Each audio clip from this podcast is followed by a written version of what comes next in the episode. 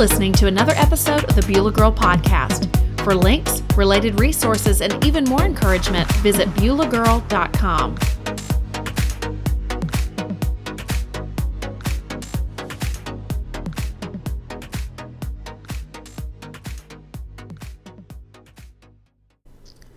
Hi, friend. Thanks so much for tuning in to the Beulah Girl podcast. I'm Carol Whitaker, your host. This past month, we talked about trials, and also this past episode, we talked about just remaining steady in the faith. We talked about those things that can make us turn, you know, turn away from God, drift away in our faith, trials that come that really just discourage us and make us not uh, not want to continue running the race and this past episode, I talked specifically about just remaining steady and going on, even though we will face opposition and persecutions and trials. And I want to continue along that same vein tonight. And I want to talk specifically about being aware of those difficulties that will pop up that will get us off course, that will make us perhaps want to even abandon our faith. Because the reality is, in our Christian walk, that we can love God very much and yet be so discouraged and so harassed and so overwhelmed by what we're going through that we we're not sure if we can keep going. We're not sure if we can keep up the pace.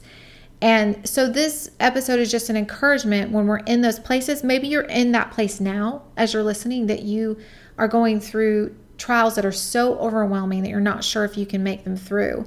And earlier in the month, we talked about those trials God uses to teach us, but what we'll be talking about this episode certainly God can use any kind of trial to teach us, but a lot of times we just go through trials just because we're living in a in a world that has sin and because when you bear the the badge of Christian, you immediately draw some opposition. And there will be people who oppose you. There will be all kinds of difficulties that we that we will face as we're attempting to live out the call of God. And so it's really good to sort of be aware of what those are specifically. So when we encounter them maybe we're encountering them now we can be aware and and not let those things derail us but instead we can just know that it's part of the Christian experience and that it it happened to Jesus, it happened to his disciples, and that we can keep pushing through. That seems to be kind of our theme this month of remaining steady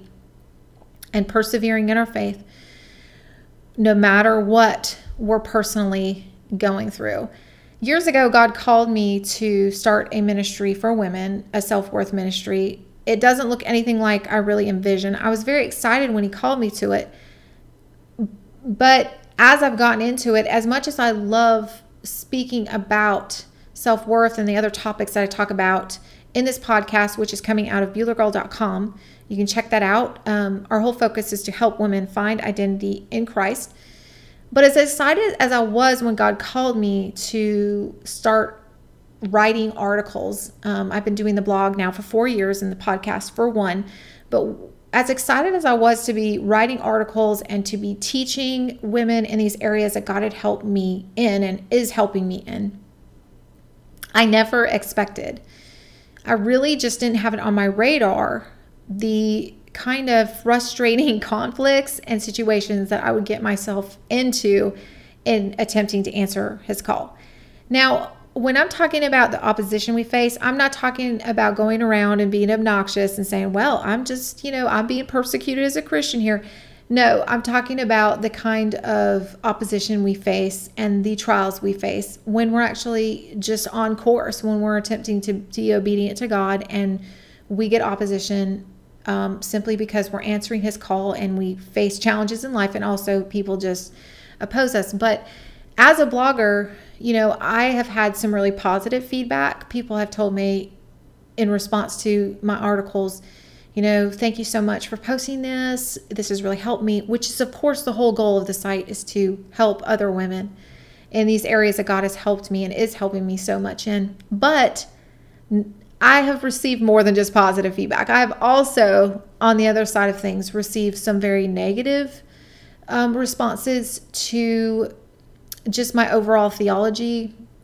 I've gotten into discussions with people for just different views I have on certain points of theology. And I've just also had people who just randomly come across my site um, that will oppose oppose you know just oppose the whole christianity thing altogether or oppose a specific view that I have and a lot of times you know these people don't really take the time to read my articles but just because i you know um, kind of putting myself out there as a Christian blogger, you know, they are opposed to what I do. And it can be challenging. It can feel like a punch in the gut every time I get a negative email. It can feel very difficult. But I have to remember in those places that um, you know this is the this is a normal part of answering God's call. And so similarly wherever you find yourself, we will face opposition we will face trouble, but it's important to remember um, what that those kind of um, problems look like so we can kind of be prepared for them or we can kind of pinpoint them if they're happening in our life right now and instead of letting them derail us that we can say okay i know what's going on here and i'm not going to let it stop me um, i'm going to turn to god instead of turn away from him and so here are some things i think we all need to keep in mind as we're doing ministry the first thing to remember, and by ministry, I don't mean that we have to be working necessarily um, in a an actual like church ministry. I just mean that as a follower of Jesus Christ, as we walk with Him, He will give us. I've talked about this in previous podcasts. He will give us a realm of influence, a specific, you know, um, ministry we each have where we use our gifts to serve Him and draw other people into the kingdom and help in whatever capacity we can with our gifts and talents. But the first thing we need to really keep in mind that can derail us is we need to remember that the results are often invisible to us or take longer than we would like. God may inspire us to minister in a certain way. Um, perhaps He inspires us, you know, th- to talk to a stranger at a grocery store, or maybe there's a friend from our past and He just inspires us to reach out to them or maybe it's our neighbor and we just feel like we're led to bake something for them and bring it over.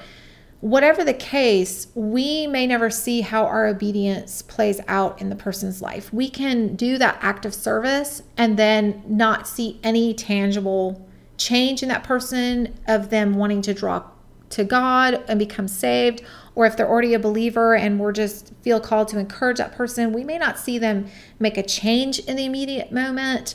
Or if we're called to maybe say something to them about an unhealthy behavior if it's a, a unhealthy you know behavior and, and we feel like the lord wants us to gently kind of lead them you know reproach them and say okay eh, let's let's get back on the right path type, type of thing they may just stubbornly persist in whatever they're doing. And we may feel frustrated and feel like lord why did you have me talk to that person? Or why did you have me bake something for them? They're they're never going to come to you or that believer is never going to repent or whatever it is. We don't always get to see how our obedience matters. Um, we don't get to see the results that we would like. However it tells us that when we remain in god um, that we will bear fruit that the assignments he gives us even if we can't see how our obedience is playing out that it's producing fruit. Even if we can't see it it's producing fruit for us in our life and it's producing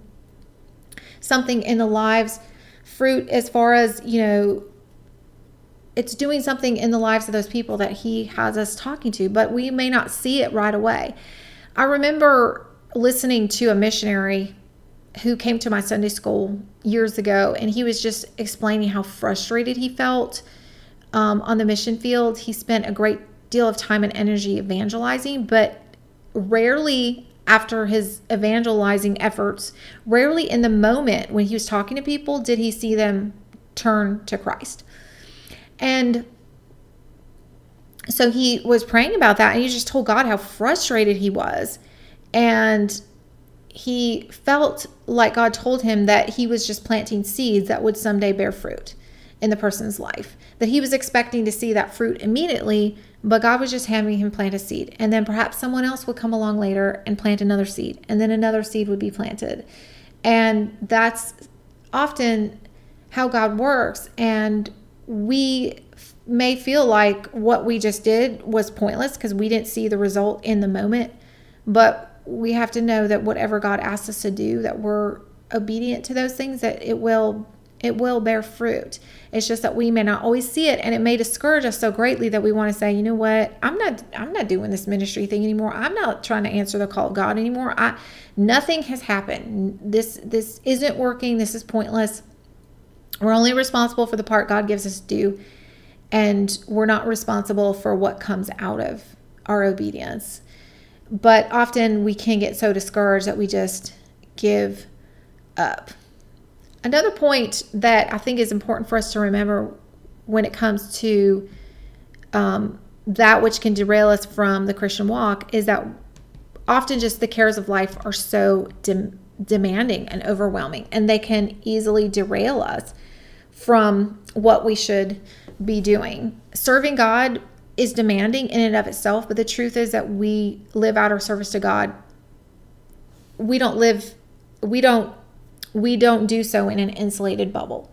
We have family things going on. We have marital conflicts that pop up. We have children who have needs and who have, you know, demands and maybe certain um, health issues or whatever that make it so that they need constant care. We have extended family um, demands there. We have friendships that need cultivating. We have to take care of our houses and we have jobs that we have to go to and bills that need to be paid. And just the everyday little things can be so overwhelming. Jesus told a parable, and it's in several of the Gospels, but in Matthew, let me get you the reference here. It's um, Matthew 13, 1 through 23 you can read about it. But in this parable of the sower, there was a sower who was out throwing seed, and the seed fell on different types of ground. And the seed was representative of the word of, of God, and the ground was representative of different types of hearers. And there was really four that he gave in this parable, but one of the types of soil that was described was thorny. Um, and the seed there was seed that fell on thorny ground. And so the seed grew and and developed but then was choked out by the thorns. And really jesus was saying that many people hear the word of god. They they want to follow god's calling. They know what they should do but then the demands of life choke out what god would have us to do. And it's not really an intentional, it's not like, oh Lord, I just don't want to listen. It's just life gets so overwhelming and demanding. When I wrote the original draft of this this article, which how I usually write is I write a few things in a journal when when the inspiration hits and then I'll pull them at a later time.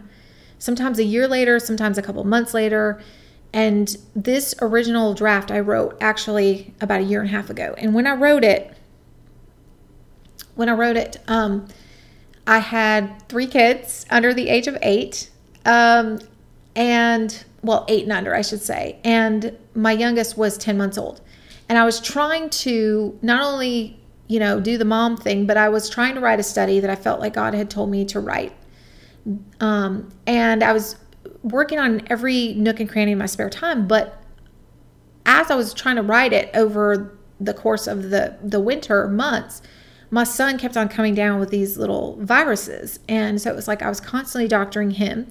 And then my youngest uh, daughter, who was 10 months old at the time, as I shared, wasn't yet one, she was teething. And it seemed like every tooth that was coming in, she was in pain and she wasn't sleeping well. And my other two older ones, after their first tooth, they were fine. Like teething wasn't really an issue. They never woke up at night crying because of their teeth. But my daughter, my youngest one, had issues with her teeth. And so she was in my bed for every few nights or so while she was, um, you know, going through this period of teething. Like we'd be good for a couple weeks and then another tooth would come in and she'd be in my, back in my bed and I was not sleeping well. And so it was just so difficult to find time for the study that I wanted to give up on it. And it's it's like I knew God was really asking me, but there was just this tension of having the weight on my shoulders of having to care for little ones and then also feeling like I, you know, knowing that God wanted me to also work on this. So sometimes we can have those major distractions and they discourage us to the point that we just say, you know what, Lord, I can't do what you're asking right now because I've got to take care of my house right now, or I got to take care of my kids right now, or I've got this marriage thing. And I'm not saying that we can't have seasons where God just has us rest or um, not do as much activity as as in, in other seasons as far as you know the work he um, has us do. But what i am saying is that we can't let those distract you know distractions and other responsibilities derail us from what he would have us to do make us walk away and just say lord i can't do what you're asking right now because i've got too much going on. Um, we don't want to be like the seed that was choked out by the thorns a third way that we can get discouraged and stop running our course and that we really need to be aware of is that we face fears from within. Now, when I was writing this original draft or when I wrote it, I didn't have this point, but I really felt like I needed to include this. And this is one that is kind of resonating with me, particularly in the season I'm in. But what I mean by fears from within is not only do we have, you know, we can get discouraged because we don't see results we can get discouraged because of the trials of life that we go through, but we can also just have difficulty remaining steady of our course just because of our own we we battle not only external things but within us we also have a lot going on. And so not only are we we're just completely stressed on the outside but then we can be stressed on the inside. I want to just read to you from Second corinthians 5 this is paul. He said, he's writing this uh, to the church of Corinth, but he says, For when we came into Macedonia, we had no rest, but we were harassed at every turn, conflicts on the outside, fears within. What he's talking about there is he was on a missionary journey and he, they were just completely surrounded by problems and trials and arguments with false teachers, and he was stressed out. And not only that, but he had these fears within. And, you know, if you study this, a lot of scholars will say, well, the fears within he was talking about, he was worried about the Church of Corinth because he had sent a letter to them that was very stern about some of the you know behavior in the church and really kind of getting them back on the right track and he was worried because he hadn't met Titus as of um, he hadn't met Titus before that point and heard how the letter was received. And so he was worried about that. And, you know, so that's what most scholars will say. But I think when I read this, that fears within, you know, it could really just be representative of those anxieties we have as we're following the will of God. That whatever that looks like for you, I know for me that I struggle with such intense fear um, at times when I'm talking with people, we have just our own battles. Um, and I don't know that Paul's really referring to that necessarily here, but just I know that, you know, all of us, we have insecurities that we're fragile, that we're human, and that we have struggles with sin as we're trying to live out the Christian walk the pressure is so great at times just to be the model for others. And of course, there's the grace of God. Of course, He's there for us in our weakness, but sometimes that pressure of of not knowing how our message is going to be received or wondering if we're inadequate or doubting, you know, is this really what God would have me to do or am I going to lose my job if I say something here? You know, just having those internal doubts and fears can be so intense at times that in combination with that which we're facing on the outside, it can really just cause us to maybe we don't even want to get out of bed in the morning. We're just like, Lord, I can't take this pressure anymore. Like, I'm so done. I had this experience just this past week. Um, you know, I think it's it's normal to look at somebody who writes a blog like I do and think, wow, that person's like a spiritual superhero or they have it all together. But I just want you to know that the fears and the inadequacies and the weaknesses are there. Even as I write about God and I study the Bible, I'm just a fragile person. I'm just like all of you listening. Um, I'm nothing. I'm nothing different. And so, you know, I was at church the other day, and um, I I've just been experiencing so much pressure. I, have been trying to make some changes in an area and, and being really talking to a lot of people as I go throughout my day and, and really being bold, but I've never been more exhausted. And I've never been, I love God. I love talking about God. Um, but I don't love talking about God to people who don't want to talk about God. And it's exhausting and it's debilitating. And I just feel exhausted. And I also feel just this pressure to be perfect um, a lot of times. So I was feeling this and I was sitting in the service, and as God has so often done for me, He, the message was um, really, it was from Hebrews, but it was just about the grace of God. Uh, but it, you know, the basic message at the end was, you know, pray about your struggles. And I don't really remember all of it, honestly. But then the pastor just kind of said something at the end that was kind of like an added thing. And I know God just put it right into his mind. I know it was for me and maybe it was for some other people there too, but he just said, Some of you are kneeling down on the inside. You're facing so much pressure and nobody can see it. But, you know, something, he just said something about some of you are kneeling down the, the inside. And he was talking right to me because, you know, uh, I go throughout my day. I have to be this incredible mom, wife, Christian. Sometimes the pressure is so great because the demands of life are so great. And what I do here is such a fight to even be able to record podcast episodes or to write blog, you know, blog posts. Um, I, you know, as a as a mom, I kind of just have to work it in whenever I have time when my, my, my youngest is napping or when my kids are asleep and it's frustrating it, it uh, not ideal and you know it, it's not I would choose to have more free time um, than I do right now. I feel very I feel harassed on every side like Paul's describing here. Um, we had no rest but we were harassed at every turn. But I, I want to just point out what Paul said but God who comforts, if you continue on in verse 6 of the same passage, said, But God who comforts the downcast comforted us by the coming of Titus, and not only by his coming, but also by the comfort you had given him. He told us about your longing for me, your deep sorrow, your ardent concern for me, so that my joy was greater than ever. So basically, Paul's saying, I was crushed on every side, but then God comforted me and he brought Titus to me and I heard that you, you know, he was saying that he found out from Titus that the Corinthian church had decided to repent, that they were not angry at Paul, that they had just decided, you know, that Paul Paul's rebuke was right on.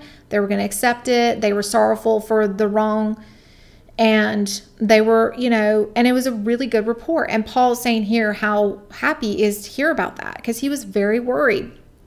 But I think we should just know that it just says in verse 6, it says, But God who comforts the downcast. And that, you know, it's like Paul, the this great missionary, y'all. I mean, he wrote books of the Bible. Paul was so bold and such a fearless leader, and that he had fears within. He had to be comforted, and that is a comfort to me. Whether his fears look like mine, he they don't exactly. He was much bolder, but he had he was struggling not only with external pressures but fears within. And so i think that that can can be if we don't turn to god if we don't allow him to comfort us there is nothing else that can comfort us. Friends are great.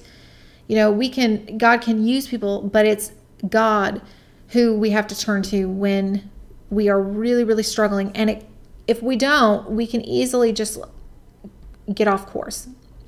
The last point I want to make that can get us off course is you know, I mentioned we don't often see the results, the trials of life, um, internal fears, just struggles within ourselves, even sin battles that we, you know, we're working on as we're trying to minister to others. But the last point I want to make is we get persecuted for our efforts. Um, as I kind of alluded to in my intro, so not only do we have the inconveniences and trials that come just as a result of trying to do God's will, living in a fallen world, we will have people who actively work against us in our efforts. Um, as I was reading from Second Corinthians, Paul had people who were actively working against him, not only as far as unbelievers, just in as he was you know, spreading the gospel, but he had people within the church and he was uh, concerned about his own church members that they would be led astray by false teachers because he had false teachers infiltrating the churches that he was attempting to establish. So he had a lot of concerns on every front, but we will be persecuted for our efforts. My version of the Christian life would be that I would never have anybody oppose me, but that isn't the reality. And we will be persecuted just as Paul here, he was you know persecuted by these um, those in the community, but he was also persecuted by those within his own church, and that is the reality that can be so difficult. Is that at times we will be persecuted by those close to us in our friendships and family relationships when we follow the call of God. One interesting tidbit about Jesus is that his own brothers did not believe in him. Before the resurrection, before Jesus um, died, what we read about is his own brothers. Um, did you know even though they had seen miracles they were not considered they were not with you know in his following of disciples before um, his resurrection. And in john 7 5 it talks about his own brothers not believing in him. And we can just imagine the tension in the house when Jesus made specific comments about being the Messiah, how difficult it would be to have a brother like Jesus. Um, he was perfect. He never made a mistake. His parents were amazed at his wisdom. I mean, you know, one of the things Jon Bloom points out in an article that's really good, but he just says, you know, as sinful, fallen brothers, you know, how could the response be anything different? Um, how could they believe in him? Um, because, you know, it would be difficult to have a brother like that. And so often we have the same experience um, where when we follow the call of God, there will be those that are close to us that don't believe us or actively oppose us. And that can be really devastating and discouraging to the point that we may kind of question what we're doing. We may say, God, I'm out like I, I could maybe go through a few trials. I could make maybe go through not having very many results, but having some of my closest friends leave me or having family members oppose me, that really can get us off course fast. However, we can find encouragement in that I love what Jon Bloom says about the opposition of Jesus' brothers. He says, Not even a perfect witness guarantees that loved ones will see and embrace the gospel um, you know, Jesus was perfect, and yet he had opposition from those in his family. I think sometimes we think, well, if I, I could just be a more perfect witness, or if I said this differently or did this differently, and we definitely can use wisdom about the way that we speak to others and be gracious and loving and patient and kind and all those good things. But Jesus was a perfect witness, and there were those close to him who did not believe in him. But that's not really where the story ends. Jesus' brothers eventually became believers, and after his resurrection, they went on to further his ministry, lead in the early church. Some of them penned books of the Bible, went on to be martyrs of the faith. So, the very brothers that were probably a real thorn in the side when Jesus was growing up, they at a later point testified that Jesus was Lord later in life. So we similarly may be in a situation where not only are we facing opposition from those outside, um, you know, as far as unbelievers or people we encounter in our workplace or in our neighborhood or at our kids' school. But there may be those close to us, maybe an unbelieving spouse, maybe those in our family. And it can be so stressful because we don't ever get a relief from it. We're in constant, you know, we're constantly having to interact with these individuals, and it can make it very difficult for us to the point that we feel like, you know, this is just too much. We should just give up. But we can look at the example of Jesus and see that those people that at, at one point looked like they would never follow him eventually did. And that's not to say that everybody who opposes us will become followers, but we can be very encouraged that Jesus did the right thing. And some of those people that may be so opposed to us now, God may use us to bring them to the faith, even though they don't appear at the moment to look like they're going to actually become a believer, that God can bring them to faith. So we should be encouraged, and God isn't he our his plans for us are not thwarted by our enemies. So people who oppose us, he uses them in his plan for us. Even though Jesus was opposed on every front, it never thwarted the plans God had for him. So that's something to keep in mind. We've been talking in this episode just about those things that really can get us down, get us discouraged in the faith. And what we need to re- remember kind of in closing is that the christian life is it is not a cakewalk. We are a peculiar people. We are different. We're living in a place that isn't our home. People laugh at us. We will struggle to do god's work in the midst of other demands. And often the work god gives us we may we may not even know why he has us do some of the things he do, that he does.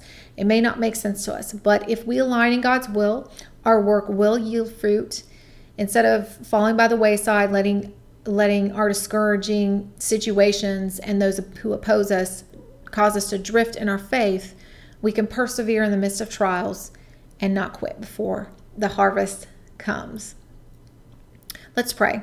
Dear Lord, some of us listening to this right now, we are in the thick of opposition, trials, maybe even persecution. Maybe it's coming at us with such force that we feel like we're in just the eye of a hurricane and we don't see any end in sight or an escape. And Lord, let us be like Paul, where when he was struggling with fears outside and even fears within, that he turned to you and he knew that you were the only comfort. Instead of falling away in our faith, Lord, help us just be encouraged and to look out for these these obstacles, these things that can derail our faith, and to know that trials and opposition and persecution, it's a normal part of the Christian walk.